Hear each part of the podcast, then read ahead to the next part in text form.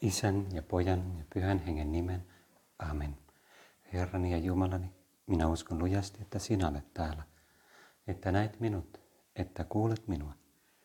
Palvun sinua syvästi kunnioittain. Pyydän sinulta syntieni anteeksi antamista ja armoa tehdä tämä rukoushetki hyödylliseksi. Veri synnytön äitini, Pyhä Joosef, isäni ja herrani, suojelusenkelini, rukoilkaa puolestani.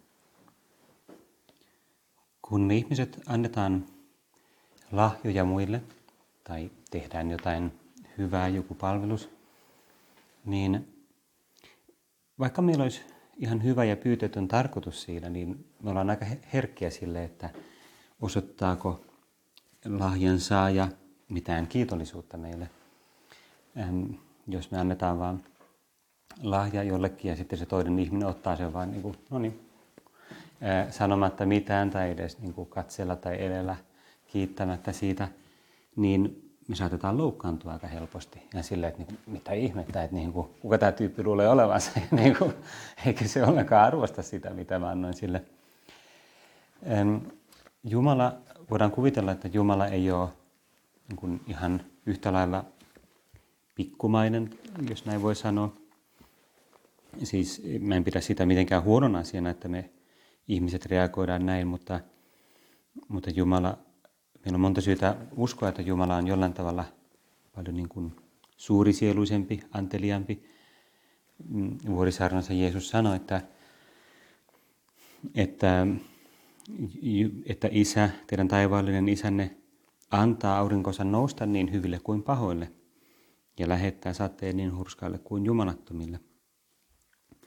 Mutta toisaalta meillä on myös esimerkkejä siitä, että, että Jumala on niin kuin vastaanottavainen ja, ja niin kuin reagoi siihen, että ollaanko me kiitollisia vai ei erilaisista lahjoista, joita me saadaan.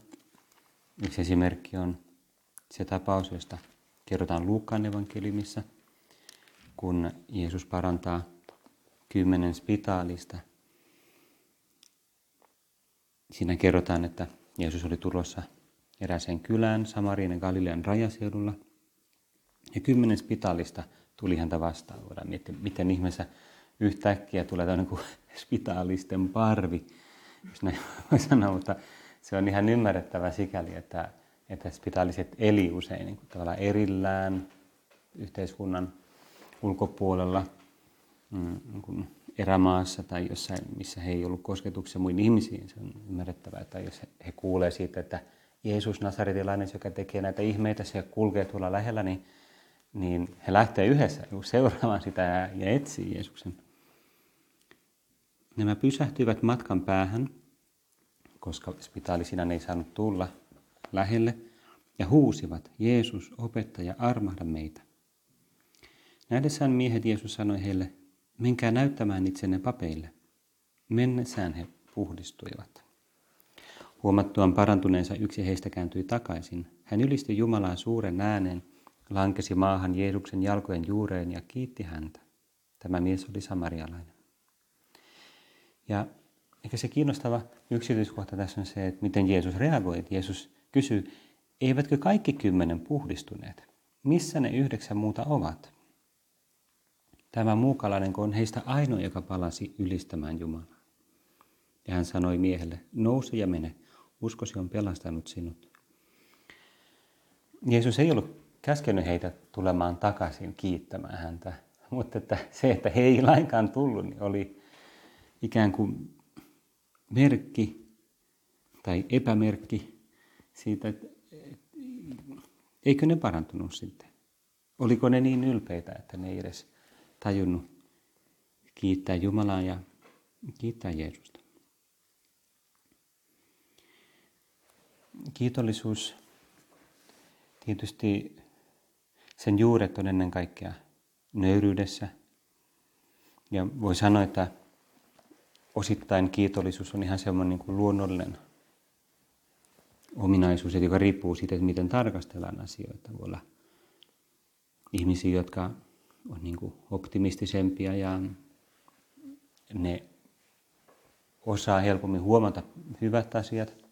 ne huomaa, että lasi on puoliksi täynnä, kun taas joku toinen on ikään kuin luonnostaan tai temperamentiltaan tai luonteeltaan mm, pessimistisempi, korostaa sitä, että joku on vialla, jotain puuttuu ja sitten puolikkaan lasin edessä ajattelee, että lasi on puoliksi tyhjä. Ja tämä jälkimmäinen henkilö sitten ehkä olisi vähemmän kiitollinen, se ei ole niin taipuvainen olemaan kiitollinen, koska se on enemmän valittaa asioista ja siitä, että jotain puuttuu. Samoin meidän suhteessa Jumalan tietysti voi olla niin, että, että me voidaan niin olla erilaisia siinä, että, että jotkut meistä jonkun spontaanimmin ollaan kiitollisia siinä, mistä me huomataan hyviä asioita ja toiset ehkä niin valittaa enemmän, että jotain puuttuu. Mutta meidän kiitollisuus Jumalaa kohtaan ei ole kuitenkaan pohjimmiltaan sama asia kuin tämmöinen, että onko lasi puoliksi täynnä vai puoliksi tyhjä. Koska todellinen nöyryys johtaa meidät ymmärtämään sen, että ilman Jumalaa meidän lasi on täysin tyhjä. Se on todella, todella tyhjä. Ja jos siellä on edes vähän vettä, niin meidän on syytä olla kiitollisia. Tällä teemalla mä haluan johdattaa meitä rukoilemaan, että me mietiskellään kiitollisuutta Jumalan lahjoista. Ja se konteksti on, että kohta on helluntai.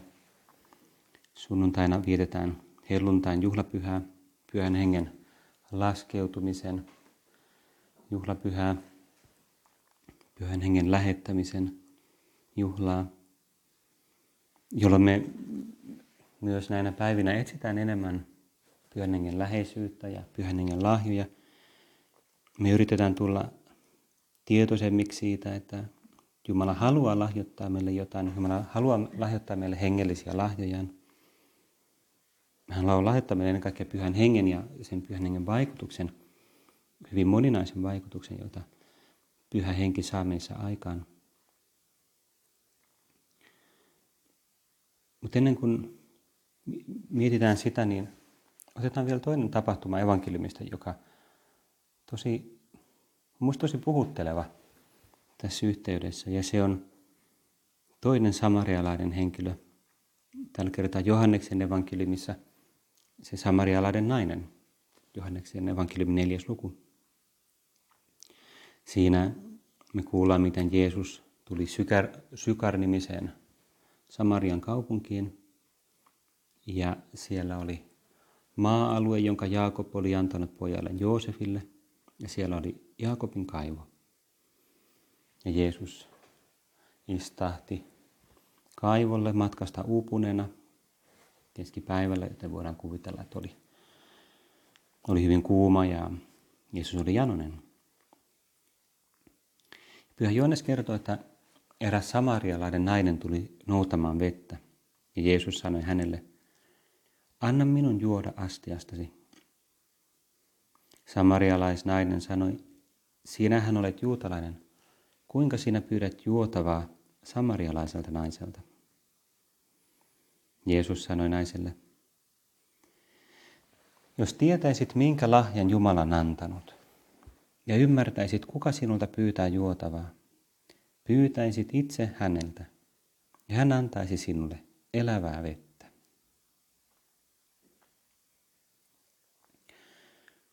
Ja se keskustelu jatkuu, mutta voidaan pysähtyä tähän, tähän mikä on meidän mietiskelyn kannalta pääasia. Jos kirjaimellisesti, jos tuntisit Jumalan lahjan, jos tuntisit Jumalan lahjan, niin voidaan kysyä meidän rukouksessa, Jeesus, entä minä, tunnenko mä Jumalan lahjan? Tunnenko mä sen lahjan, jonka sä haluat antaa? Tämä raamatun käännös, tämä 92 käännös mukaile sitä hieman vapaasti, sanoi, minkä lahjan Jumala on antanut, joka ehkä vie sitä ajatuksia siihen, että Jumalan lahja ennen kaikkea Jeesus. Ja se on totta tietysti. Jeesus on meille lahja, ihan valtava lahja tietenkin. Ja en halua millään tavalla kiistää sitä. Mutta tämä teksti ei välttämättä puhu ensisijaisesti siitä, ja Jeesuksen sanat ei viittaa ensisijaisesti siihen niin kuin Jeesuksen itseensä Jumalan lahjana, vaan mikä on se Jumalan lahja. Monet kirkkoiset sanoo, että se on ennen kaikkea pyhä henki. Ja se sopii tähän, koska vesi on yksi niistä, yksi niitä keskeisiä pyhän hengen symboleja raamatussa, erityisesti Uudessa testamentissa. Hän antaisi sinulle elävää vettä. Tietysti pyhä henki meidän näkökulmasta, jos ajatellaan meidän suhdetta Jumalaan, niin pyhä henki on se Jumalan persona, Jumalan kolmas persona, joka liittää meidät Jeesukseen, joka puhdistaa, pyyhkii pois meidän synnit, ikään kuin tuo läsnä olevaksi meidän elämään ja meidän, meidän sieluun, koko meidän persoonan, Jeesuksen lunastustyön, ja liittää meidät Jeesukseen ja tekee meistä Jumalan lapsia ja pyhittää meitä ja tulee asumaan meissä niin kuin temppelissä. Pyhä henki on todella se Jumalan persona, jolla erityisellä tavalla on tehtävä meidän pyhittäminen, meidän ikään kuin Jeesuksen lunastustyön mm, tekeminen läsnä olevaksi meidän elämässä, meidän omassa ja meidän persoonassa. Ja sen takia todella Jeesus, voidaan sanoa, että sun lahja, Jumalan lahja on pyhä henki. Muita viitteitä tähän suuntaan on se, kun Luukkaan evankeliumissa Jeesus, Jeesus sä opetat meitä rukoilemaan. Opetuslapset kysyy sulta ja pyytää sua, että sä opettaisit heitä rukoilemaan. Sä opetat isä meidän rukouksen. Ja sitten sä korostat sitä, että, meidän tulee pyytää Jumalalta, meidän tulee pyytää, pyytää sulta asioita, mutta sä annat ymmärtää siinä, että että sä itse, Jumala, tiedät, mikä on meille parasta ja mikä on tärkeintä. Ja tärkeintä ei ole välttämättä meidän erilaiset maalliset tarpeet, ei sekään liet ne olisi niin täysin vähäpätöisiä asioita. Mutta Jeesus sanoo, jos kerran te pahat ihmiset osaatte antaa lapsillenne kaikenlaista hyvää, niin totta kai teidän isänne paljon ennemmin antaa taivaasta pyhän hengen niille, jotka sitä häneltä pyytävät. Pyhän hengen, ja voitaisiin sanoa tietysti erotella pyhän hengen lahjat, jotka on hyvin moninaisia ja kirkon perinne, kirkon hengellisen kirjallisuuden perinteessä on eroteltu niitä erilaisia pyhän hengen lahjoja – ymmärryksen lahja, viisauden lahja, neuvon lahja, rohkeuden lahja, Jumalan pelon lahja, hartauden lahja.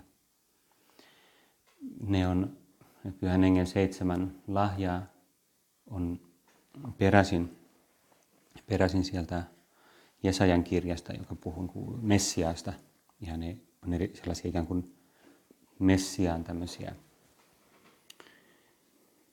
Messian karisma, tavallaan se karismia. Ja, mutta meille tietysti kasteen kautta ja uskon kautta, kun meille on annettu osallisuus Kristuksesta, niin sen takia myös pyhän hengen lahjat kuuluu meille. Ja ehkä semmoinen erityinen asia, jota voidaan pyytää Jumalalta tänä aikana, näinä päivinä ennen helluntaita ja myös miksei helluntain jälkeenkin, niin totta kai, että me tultaisiin tietoisemmiksi siitä, miten iso merkitys pyhällä hengellä on meidän elämässä. Tietysti sitä varten voi auttaa lukea joku kirja tai jotain tekstejä, jos meidän on vaikea saada mitään otetta siitä, mitä se tarkoittaa, mitä pyhä henki on. Meitä voi auttaa se vertauskuva, että Jumala itsessään on näkymätön, aineeton. Ja sen takia Jumalan läsnäolo meidän elämässä ei voida niin kuin, havaita suoraan. Ikään kuin nyt Jumala tulee ja sitten voi jotenkin tarttua kädellä tai haistaa tai, tai myöskään kuulla. Just tässä dialogissa samarialaisen naisen kanssa Jeesus sanoi, että Jumala on henki. Henki ei ole vain joku siis niin kuin aave tai sellainen haamu, vaan todella aineeton, aineeton todellisuus, joka on kaikkialla. Se on meille suuri mysteeri. Mutta siitä seuraa meille se haaste, että kun pyhä henki toimii meidän elämässä ja vaikuttaa meidän sielussa, meidän mielessä ja meidän ihmissuhteissa, niin me ei nähdä sitä suoraan. Se on vähän niin kuin valo. Se on se vertauskuva, että jos me, me, me havaitaan valo sen kautta, että erilaiset materiaaliset objektit tulee näkyviksi. Ne ei ole yhtä kuin valo. Ne, ne on siellä, vaikka olisi pimeätä. Eikö niin? Jos mä vaikka katson tätä alttaria ja tabernakelia, niin siihen kohdistuu ihan tietty valo, jos ulkoa tulee valoa ja tuosta katosta toi sähkövalo. Ja mä näen hyvin sen tabernakelin, mutta jos se olisi täysin pimeä, jos otettaisiin valo pois, niin mä en näkisi niitä objekteja. Mitä se tarkoittaa pyhän hengen kannalta? Se tarkoittaa sitä, että me tunnetaan pyhä henki niiden efektien kautta, niiden vaikutuksen kautta, joita pyhä henki tuottaa meidän elämässä. Se voi olla usko, se, että ylipäänsä, että mä uskon Jumalaan, se on pyhän hengen lahja. Se ei ole vain joku semmoinen, että no mä päätin uskoa, mä oon niin hyvä tyyppi, mä oon niin nerokas ää, ja lahjakas tai jotain muuta, tai mä oon niin hyvä. Ja se on lahja. Se on todella lahja. Tai että mä luotan Jumalaan, siis usko siinä aktiivisessa mielessä, että mä jättäydyn Jumalan käsiin, mä uskallan heittäytyä Jumalan käsiin ikään kuin. Se, se on suuri Jumalan lahja. Sitä mä voin pyytää, mutta jos mulla on se lahja edes jossain määrin, niin voin myös kiittää siitä. Se, että mulla elämässä on toivoa, eli ennen kaikkea sellainen yliluonnollinen toivo, joka on luottamusta siihen, että tapahtuu tässä elämässä niin tai näin, siis mitä tahansa, niin mä olen Jumalan käsissä ja ja Jumala ottaa mut ikuiseen elämään kanssaan ja kaikkien pyhien kanssa ja kaikkien mulle rakkaiden ihmisten kanssa. Eli loppu hyvin, kaikki hyvin, kun kaikki tulee olemaan hyvin. Se, se, on, se, se on mun ikään kuin uskon varmuus, että näin on, joka tietysti tuo mun elämään valtavasti rauhaa ja, ja, ja ja iloa. Ja ylipäänsä rauha ja ilo on semmoisia erityisiä pyhän hengen efektejä, pyhän hengen merkkejä. Sitten meidän sielussa on rauhaa, meidän sielussa on iloa. Ne ei ole yhtä kuin pyhä henki, mutta ne, ne on merkkejä siitä, että pyhä henki vaikuttaa. Missä määrin mä olen tietoinen siitä miten pyhä henki vaikuttaa mun elämässä. Ja missä määrin mä kiitän siitä, miten usein mä kiitän Jumalaa siitä, että mä en ole ikään kuin täydellisessä pimeydessä. Mä saatan niin helposti tottua, samoin kuin tässä maailmassa mä totun auringon valoon, se on vähän niin kuin, jos asuu vaikka jossain etelässä, missä on lämmintä ja aurinkoista koko ajan. Sitten saattaa tottua siihen, se on ihan itsestäänselvyys, että koko ajan lämmintä aurinkoista. Sitten kun asutaan Suomessa, niin sitten se ei ole enää itsestäänselvyys. Sitten kun tulee vihdoin toukokuu ja tulee aurinkoista lämmintä, niin me ollaan ihan niin kuin, wow, ihmeellistä. Oh, elämä on ihanaa. Ja kun on ollut puoli vuotta semmoisessa pimeydessä ja märässä ja kylmässä. Kontrastit auttaa meitä joskus havahtumaan, havahtumaan kiitollisuuteen. Kiitollisuus Jumalan lahjoista. Jos tietäisit, minkä, Jumalan, minkä lahjan Jumala on antanut, jos tuntisit Jumalan lahjan ja pyytäisit, että hän, siis Kristus, antaa sinulle elävää vettä. Pyhä henki on meidän elävä vesi, joka virvottaa meitä, joka ravitsee meitä ja puhdistaa meitä. Elävää vettä, niin kuin virtaava vesi. Ja Jumala haluaa tehdä meistä, jokaisesta meistä, kuin temppelinsä, jonka kautta virtaa sitä Jumalan elävää vettä maailmaan. Se on suuri, valtava lahja. Ja nöyryys saa mut ikään kuin tarkastelemaan kaikkea, mitä mun elämässä tapahtuu, kaikkea, mitä mulla on, kaikkea, mitä minä olen Jumalan lahjana. Voidaan pyytää Jumalaa, että näinä päivinä, missä kasvaisi sellainen syvä kiitollisuus. Pohjimmiltaan kiitollisuus kaikesta. Myös sellaisista asioista, jotka ehkä näennäisesti ei tunnu olevan yksinomaan hyviä asioita. Pyhä Josemaria kirjoittaa tiekirjassa, totuttaudu kiittämään Jumalaa ylentäen sydämesi hänen puolensa monta kertaa päivässä. Siksi, että hän antaa sinulle paljon. Siksi, että sinua on nöyrytetty. Siksi, että sinulla on tai ei ole sitä, mitä tarvitset. Nämä on niin kuin vähän hassusti kirjoitettu tavallaan, mutta sen pointti on just se, että, että voin oppia kiittämään Jumalaa myös paradoksaalisesti asioista, jotka ei näytä mun silmissä niin hyviltä. Siksi, että hän teki äidistään, joka on sinunkin äitisi, niin kauniin. Siksi, että hän loi auringon ja kuut, elämät ja kasvit. Siksi, että hän teki toisesta kaunopuheisiin ja sinusta änkyttävän. Kiitä häntä kaikesta, sillä kaikki on hyvää. Sehän on tavallaan sitten se on niin kuin kiitollisuuden, kiitollisuuden huippu, että me voidaan kiittää Jumalaa myös, myös rististä tavallaan, myös, myös siitä, että kaikki ei mene täydellisesti, mutta ne voi olla. Me voidaan löytää niin niistä se Jumalan siunaus. Miten monien ihmisten elämässä ja varsinkin pyhien elämässä me tiedetään se, että Jumala siunaa usein ristin kautta. Että meidän ei tarvitse pelätä sitä, että meidän elämässä on jotain vastoinkäymisiä ja näennäisiä epäonnistumisia ja nöyryytyksiä ja kärsimystä. Koska silloin, jos me otetaan nekin vastaan